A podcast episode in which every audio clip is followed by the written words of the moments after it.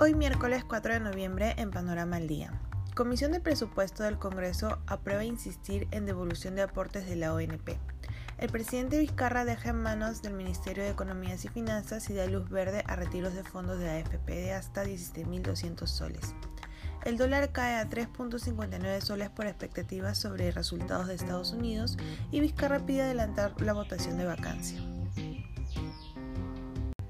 En el panorama económico, el dólar cae a 3.59 por expectativas sobre los resultados en Estados Unidos.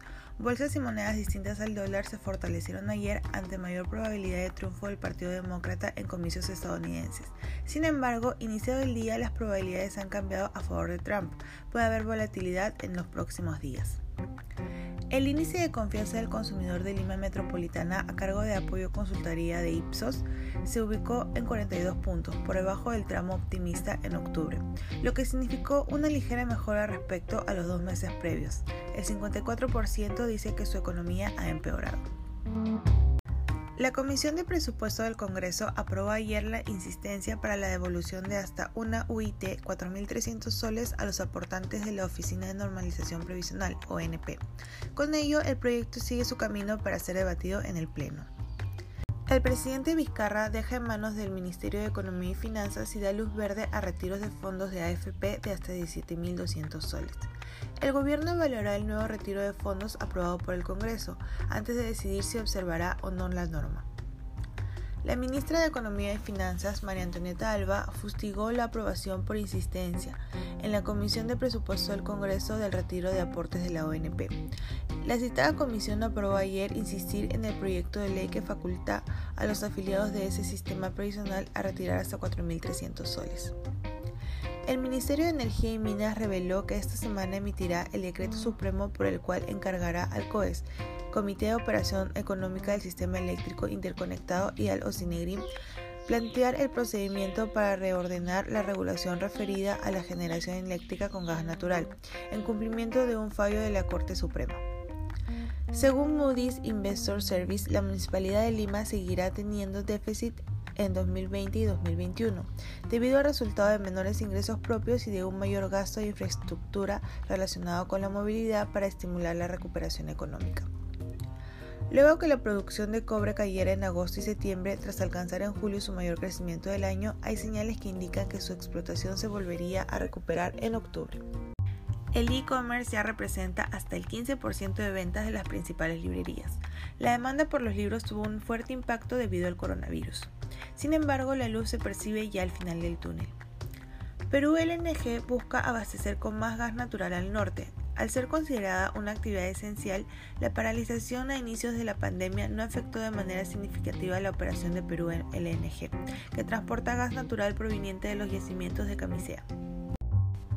El impacto de la pandemia empieza a despejarse para Alicorp. Así, hacia el tercer trimestre del año, la compañía viene recuperando participación de mercado en el 70% de sus categorías, por lo que pudo capitalizar los hábitos familiares en la nueva normalidad. En el panorama político, Biden y Trump en un muy disputado conteo de votos en elecciones en Estados Unidos. El presidente Donald Trump y su rival demócrata Joe Biden comenzaron a sumar votos en el mapa electoral de Estados Unidos anoche con las primeras proyecciones de estos medios que generan una larga incertidumbre. Un día después de que el Congreso admitiera a trámite una nueva moción de vacancia en su contra, el presidente Martín Vizcarra adelantó que acudirá al hemiciclo a exponer los argumentos de su defensa, pero solicitó que el debate y la votación se realice el jueves o el viernes y no el próximo lunes como acordó el Pleno. La respuesta de la fiscal de la Nación, Zoraida Ábalos, al presidente Martín Vizcarra demoró menos de un día. En la carta del 2 de noviembre señaló que ella carece de las facultades para definir competencias en las investigaciones en curso. Esto tras el oficio que más temprano le había enviado el mandatario en el que pedía definir cuál será la fiscalía especializada que se encargará de las investigaciones sobre los casos de Lomas de Hilo y del Hospital de Moquegua aspirante a colaborador eficaz quien ha declarado ante el fiscal Germán Juárez del equipo especial Lavajato sobre los presuntos pagos de la empresa IXA al presidente Martín Vizcarra, informó el pasado jueves que en los exteriores de su vivienda en Surco encontró un vehículo que pertenece a la policía. La Comisión de Constitución inició ayer martes el debate respecto al predictamen que propone restaurar el sistema bicameral en el Congreso, elaborado por Omar Chejade. Los parlamentarios presentaron sugerencias al documento y una de las modificaciones comentadas fue del artículo 93 de la Constitución respecto a la inmunidad parlamentaria.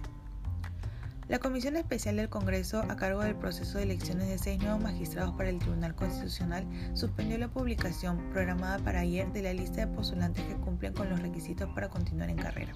El fiscal Germán Juárez calificó de una actitud de rebeldía el hecho de que el presidente Martín Vizcarra no haya asistido a la primera citación para declarar por la investigación en su contra por presuntamente haber recibido sobornos cuando era gobernador regional de Moquegua.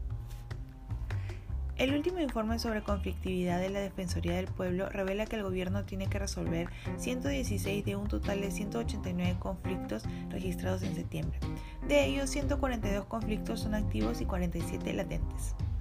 La Comisión Permanente del Congreso sesionará este viernes 6 de noviembre para evaluar las denuncias constitucionales contra el legislador de UPP Edgar Alarcón. Así lo dio a conocer el segundo vicepresidente del Congreso, Guillermo Aliaga, de Somos Perú. Muchas gracias por escuchar Panorama al Día hoy miércoles 4 de noviembre.